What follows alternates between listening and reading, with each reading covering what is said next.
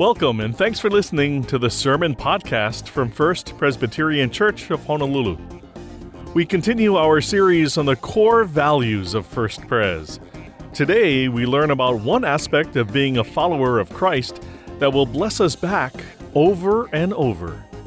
Here's First Pres Senior Pastor Dan Chun with the sermon, Do Something Beautiful for God. This morning, we're going to delve into our church's core value of service. If you take the first letter of each of the five core values, it forms the word paths. And these core values lead us down the paths to not only a healthy church, but a wonderful, intimate, refreshing life with Jesus. So, what does paths stand for? Yeah, you have hopefully memorized it by now, but we have a lot of newcomers. So, here it comes P stands for presence, A stands for what? Authenticity. T stands for thoughtfulness, H stands for humility, and S stands for service. And these are the values we are striving for. They are goals to aim to live by. Imagine a community, how healthy it would be if we were a people who would always seek God's presence and be authentic and real with one another, and humble and thoughtful.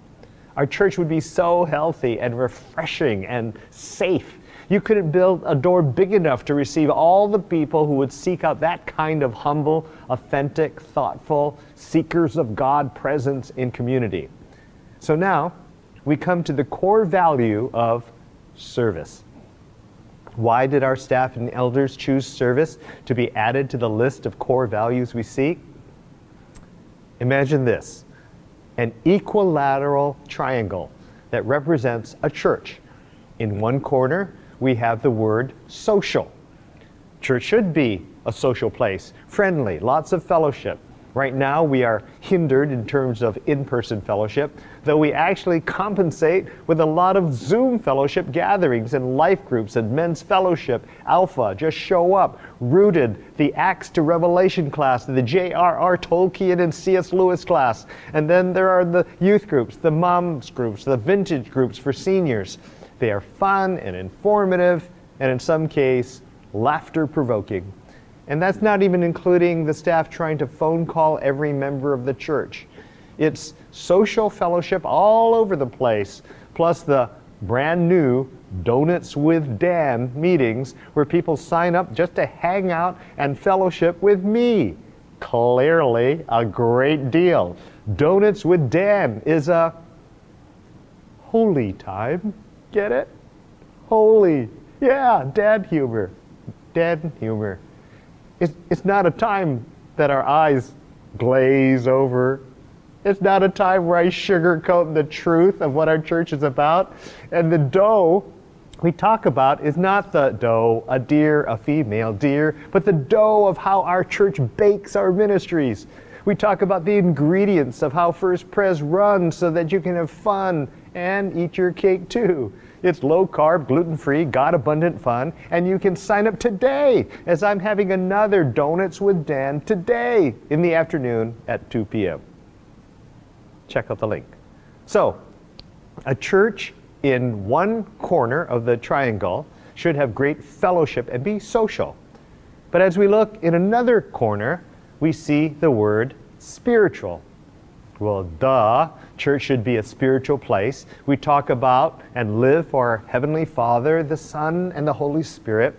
We want to experience God's presence often supernaturally, mystically.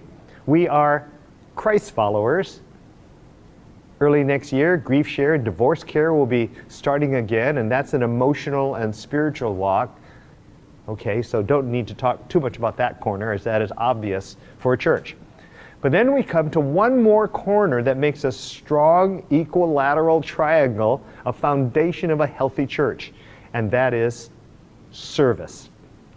A healthy church full of nutrients that give us endurance and hope and purpose must have service there.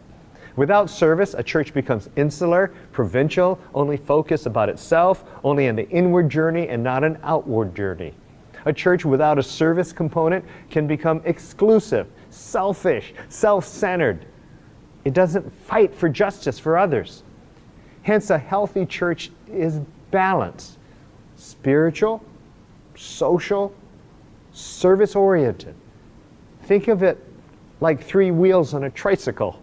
You know, you take one away and you can't ride it. Or if you have one wheel stuck in the sand, you can't move. You need all three spiritual, social, service. That's why we have said that if you choose to become a member of our church, we call you a covenant partner. You make a promise, a covenant to partner with us in service. To be a Christian who is part of a church is not like Costco, where you just go in and buy and take. No, church is more like a, a co op. In co op supermarkets, everyone works. If you're a member of a co op, you help out as a stock person, cashier, janitor, or a driver, whatever the need. Everyone plays a role in making the co op successful. And then you have the privilege of saying, You belong to a co op. When I personally shop at a co op, I'm not a member. So I just shop and take. But if I were a co op partner, I would serve. Same with the church. Everyone serves to make the church run well. But we don't just serve the inside of a church, we use the church as a base of operations to also serve the outside world, to to help the houseless, the poor, the emotional weary or abused. If you are truly a follower of Jesus, there should be a strong sense of service in you. Now, maybe for some, there is a sense of service, but it's like an unused muscle that needs more exercising. And then that's okay as long as we are in the process of learning to serve as Jesus did. Service should always be the mark of a follower of Jesus because the real essence of, of Jesus was a servant. Did you know the word serve or service is seen in the Bible more than 300 times, not only in terms of serving the Lord, but in serving people? And when it comes to Jesus, service is what he's all about. You know, in the Bible, there are four narratives about Jesus. They're called the Gospels, meaning good news. The good news that Jesus, who is God, has come to earth and they explain why he has come to earth. Check out this verse in the Gospel of Mark. In Mark 10:45, for even the Son of Man, Jesus' favorite phrase for himself, came not to be served, but to serve others, and to give his life as a ransom for many. That's our model if we live for Jesus. We want to serve others as he did. To be a Christian is to be in his majesty's service in the Gospel of John is an incredible true story. It's the night of Jesus' last week on earth before he died.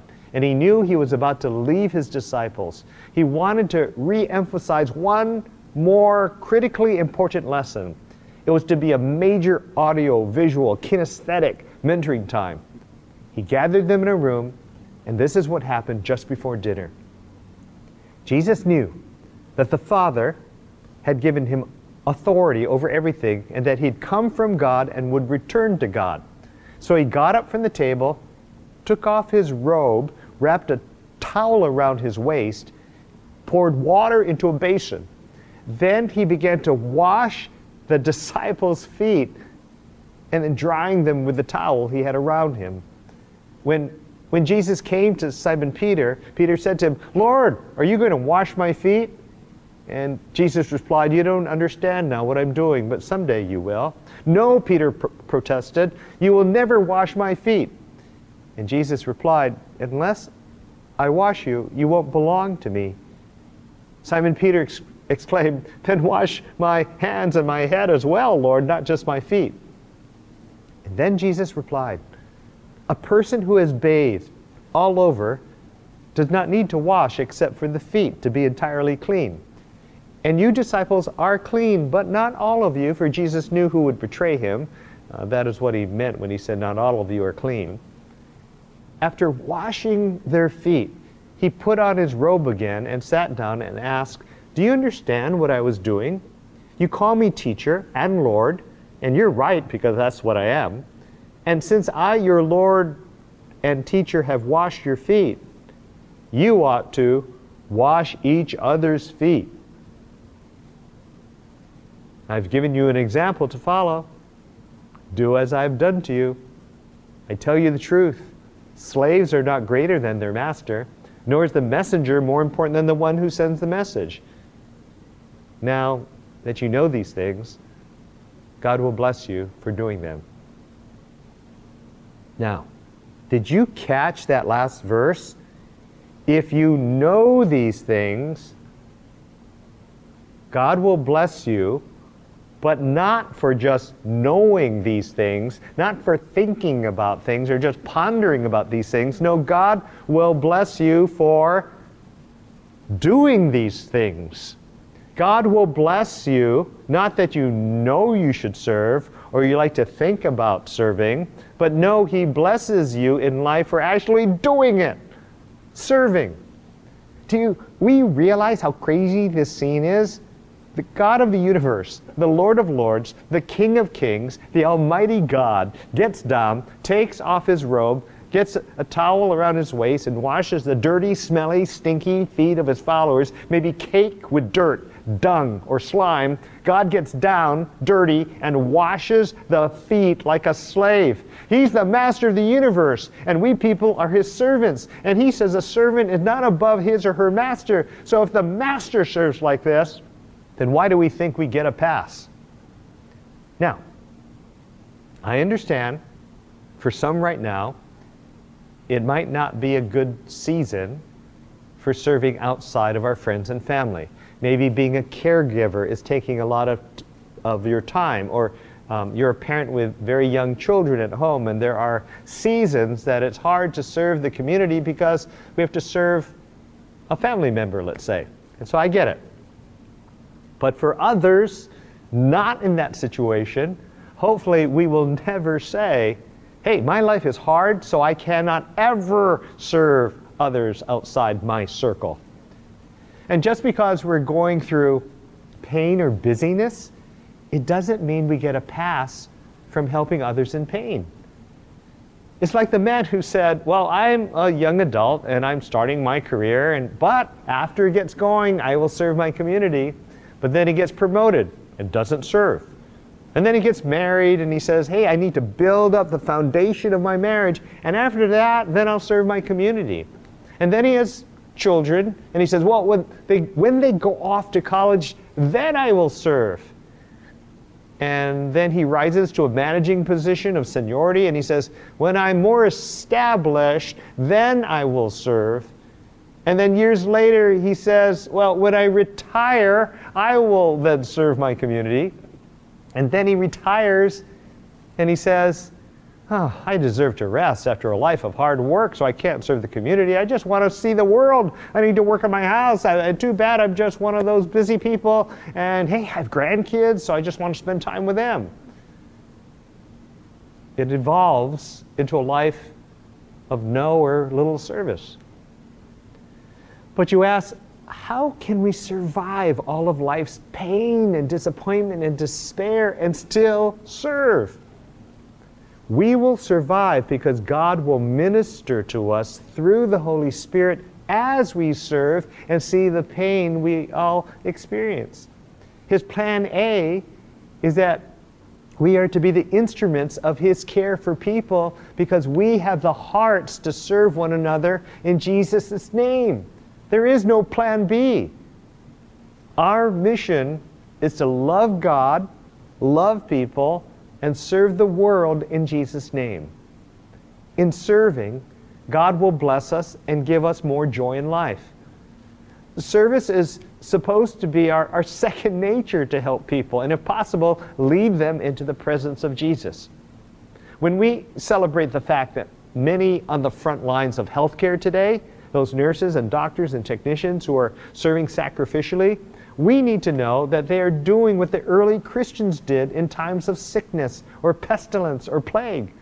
In the early centuries after the church was born, when there was a disease spreading and literally killing off a city, but the affluent, the privileged, could afford to flee for their lives, yet incredulously the Christians would remain and serve them in sacrificial love, and, and they would sometimes catch the disease and die. In the second century, there was a plague called the Antonine Plague, where a quarter of the Roman Empire died. But Christians stayed to care for the sick. Then there was the plague of Cyprian, named for a bishop who wrote about it.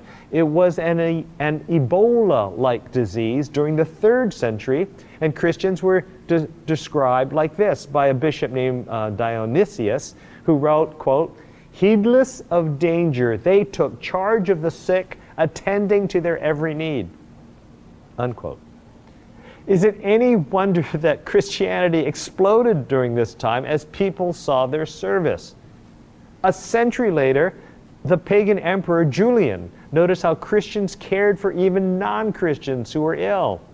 And church historian uh, Pontianus recounted how Christians ensured that, quote, good was done to all men, not merely to the household of faith, unquote. Later, in 1527, when the bubonic plague descended on Wittenberg, uh, Martin Luther could have chosen to flee the town and protect himself. Instead, he stayed to minister to the ill and deceased. It cost his, his daughter Elizabeth's life. And over the centuries, and maybe you today, people were stunned about the ministry of the Christian service. Why would these people do it? And the Christians would reply that we are followers of this man Jesus he once sacrificed his life to save us. We'll never forget that. And that's how we roll service. Nobody had ever thought of doing that kind of thing before. No wonder the gospel spread, even when the Romans were doing their best to stamp it out. This kind of sacrificial love that said, We are our brother's keeper, was transformative. Perhaps, unlike today, the Christian's faith was not used to protect themselves, but to help others. If we truly are followers of Jesus, service, sacrificial service, paying it forward, helping society is what we Christians have always been about and should be about. And if we don't serve the community, literally all hell breaks out. Christians need to serve. Now, what do I mean all hell can break out? I'm reminded of a quote from Pastor Martin uh, Niemöller, who lived in the 1930s in Germany. And here's what he said First, they came for the Jews, but I did nothing because I'm not a Jew. Then they came for the socialists, but I did nothing because I'm not a socialist. Then they came for the Catholics, but I did nothing because I'm not a Catholic. Finally, they came for me. But by then, there was no one left to help me. Pastor Martin Niemöller. The British theologian writer N.T. Wright, in his book God and the Pandemic, says this in response to the present coronavirus siege on our world. He wrote, Actually, the best answer I've heard in the last few weeks has not been to the question why, it's been to the question what. What can we do? In the United Kingdom, the government asked for volunteers to help the National Health Service with all the extra urgent non specialist tasks. Half a million people signed up. The fascinating thing is that much of the world has picked up the hint. As the historian Tom Holland has argued in his recent book Dominion, much of what we take for granted in social attitudes now was Christian innovation. The ancient pagans didn't do it like that.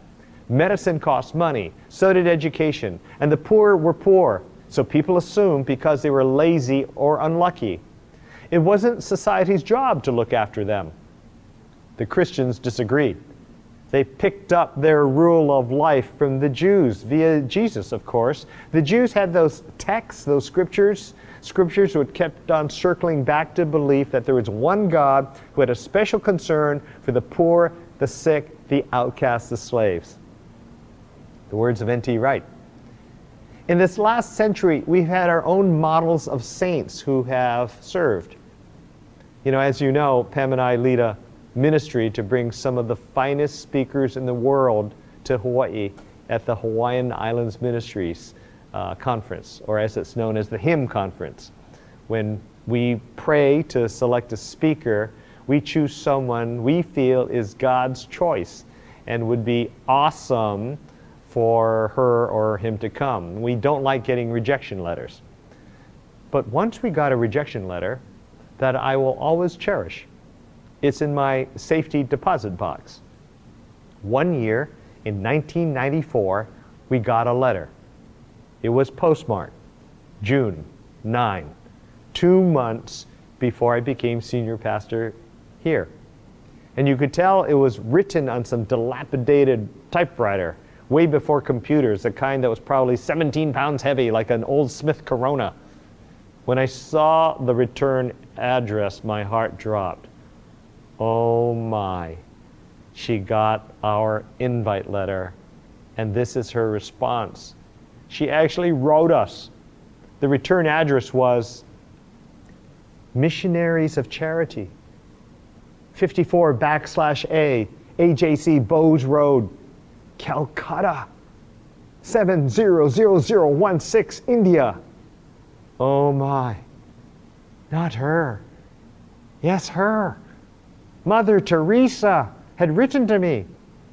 And she used a World Cup soccer stamp. How cool is that? But it's sideways. When I opened it, I saw this typewritten letter that said, Dear Dan Chun, she wrote my name, yes. Thank you for inviting me to speak at Hawaiian Islands Ministries, Honolulu 95. I've just returned from visiting our houses abroad, and so the delay. I'm sorry to have to disappoint you, but it's not possible for me to come. However, be assured of my prayers for you, for you all at the conference, that it may be a success for the greater glory of God and His church. Let us grow more and more in the likeness of Christ through love and compassion, and so become an instrument of peace, love, and joy to all. God bless you. Mother Teresa. It was the most beautiful rejection letter I had ever received. She was so humble that she even signed it. Tony Campolo told me that she really signs her letters, though I knew she, she got so many letters to reply to from all over the world. The letter is in my safe deposit box. Years ago, the Antique Roadshow appraised a signed Mother Teresa letter for 1997 at $1,500. But that's not why I treasure it. Actually, today she's not a mother, she has been canonized. She's a Catholic saint. Saint Teresa, Saint Teresa of Calcutta. And him and I have been personally blessed and challenged in writing by a saint to grow more and more in the likeness of Christ in compassion and love. Why, I feel like I've been ordained by Saint Teresa. But why do I seriously bring her up today? The reason's going to shock you. Hang on, it's important. In a moment, if you read the biographies, you will see that this, this short Albanian woman stood tall in her faith and humility and her service, where she challenged people to do something beautiful for God, which is the title of this sermon. Can you do something beautiful for God with your life? And that's the takeaway question for you at home and for anyone who wants to join our digital sermon discussion groups right after this service. No one would disagree that Mother Teresa lived a life of service. And even if you disagree with her stance on being against abortion or asking people for total devotion to God, you could not disagree that she lived a life of service as she worked with the, worked with the sick and the dying and the forgotten outcasts and the poorest of the poor. She walked the talk. But I bring up St. Teresa today because the amazing thing is that if you read her life story, you would see that she had tremendous depression and even doubts of whether God was present with her. St. Teresa? Really? Here's some of her doubts that she battled for more than 50 years. In 1979, she received the Nobel Peace Prize, but just three months earlier, she wrote to a priest of her doubts and depression. These were letters that she wanted destroyed but were kept by the Vatican and made available about 13 years ago. She wrote to the priest, quote, Jesus has a very special love for you, but as for me, the silence and the emptiness is so great that I, I look and do not see, listen and do not hear. The tongue moves in prayer but not speak. I want you to pray for me that I, that I let him have a free hand. And she spoke of the quote, dryness, darkness, loneliness, and torture she was undergoing. She compared her experience to hell, and at one point wrote that she had driven that it had driven her to doubt the existence of heaven and even of God. She wrote, quote, "The smile is a mask or a cloak that covers everything." And you may think, why would that be a good thing? Why didn't God take away that depression? St. John of the Cross wrote even how he would at times feel a quote, dark night of the soul. How could she possibly be our model of faith today? Here it comes. The answer is that if a person was racked with deep doubts, insecurity, and at times depression, wondering whether God was there, and if that person could still be used by God to do something beautiful, then you and I can still serve and do something beautiful too, as frail and failing and at times as unfaithful as we are. You see, you don't need to have your act 100% together. You don't need to be Superman or Superwoman. God takes us as we are, with our doubts and despair, and are limping in our walk. But in His eyes, we are saints and we can do something beautiful for God.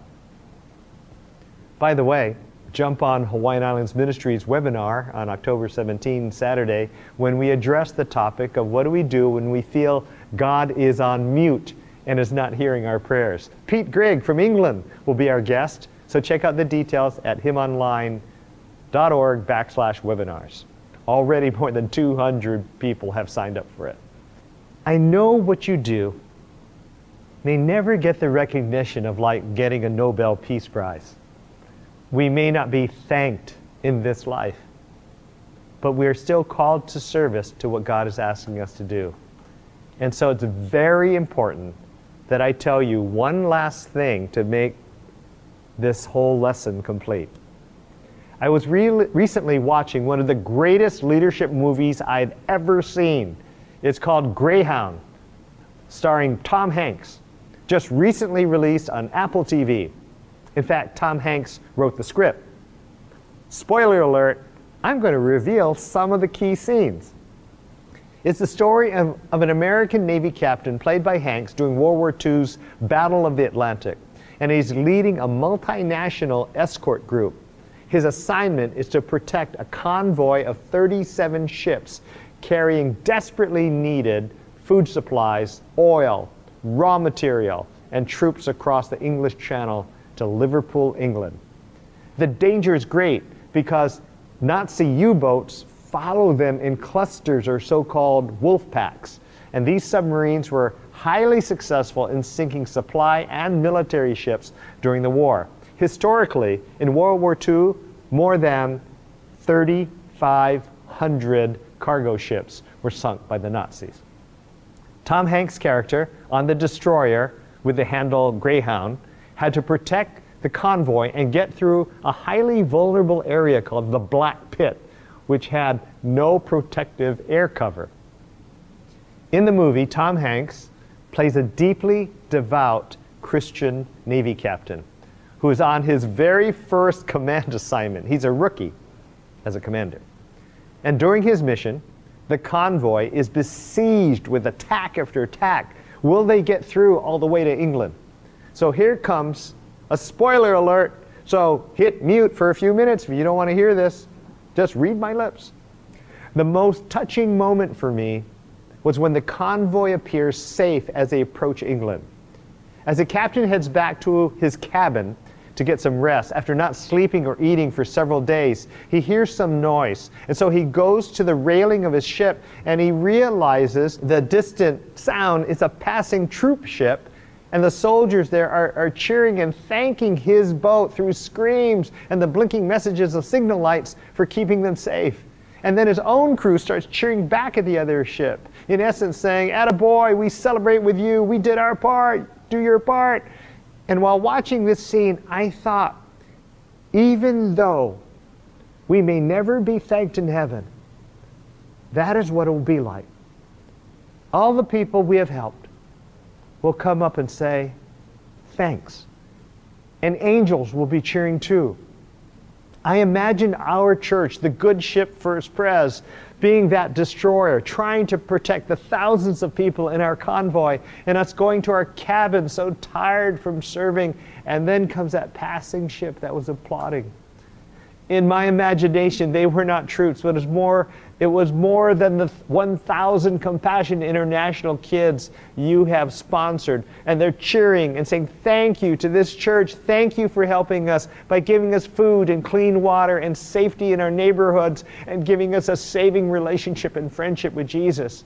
Or maybe on that passing ship are those thousands in the past years who were houseless, poor, disenfranchised, the hurting and grieving, or those who didn't know Jesus until you introduced them to our Lord. And now they're just screaming at the top of their lungs, Thank you, thank you for helping us. And our ship of members are cheering back to them. It was our pleasure. Go for it. Have a great life. Do what God has called you to do. Do something beautiful for God. We have your back. We stand with you. That could be for every ministry you have chosen to serve in. And sometimes you wonder if it's worth it. You may not see the end results, but I tell you today, it's worth it.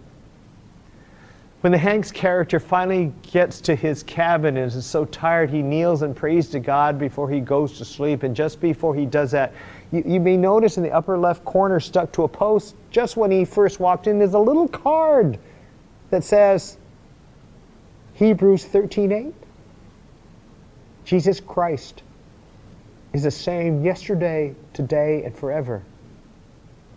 It's what our Lord, taught us about service. It's eternal.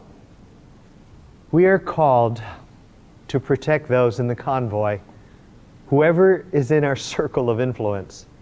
And when we serve, we may never see the rewards for our work. We may not get a Nobel Peace Prize. We may not get a Templeton Award or a Teacher of the Year Award or an Oscar. We may not get a Congressional Medal of Honor. But know that there's a crowd in heaven, a cloud of witnesses who has seen your work and applauds and honors you. And Jesus himself is on his heavenly throne saying, Well done, good and faithful servant.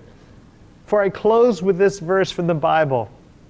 Therefore, since so great a cloud of witnesses surround us, let us also lay aside every weight and the sin that clings so closely, and let us run with perseverance in the race that is set before us, looking to Jesus, the pioneer and perfecter of our faith who for the sake of the joy that was set before him endured the cross, disregarding his shame, and has taken his seat at the right hand of the throne of God.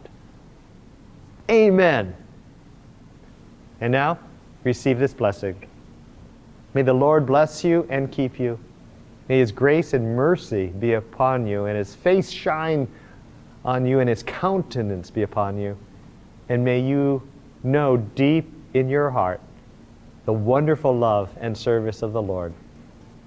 And may you feel compelled to serve others in Jesus' name. Amen. God bless. There is no better time to serve than now. We follow in Jesus' footsteps by serving Him and one another. If you'd like to hear this sermon again, you can listen to and download this and other sermons from the First Pres website, fpchawaii.org. Subscribe to the podcast on iTunes or wherever you listen to podcasts. Now, normally we meet Sundays at our Ko'olau campus or at the Vine in Kaka'ako. But during this COVID season, you can find the entire church service streamed online on the church website, fpchawaii.org or thevinehonolulu.org.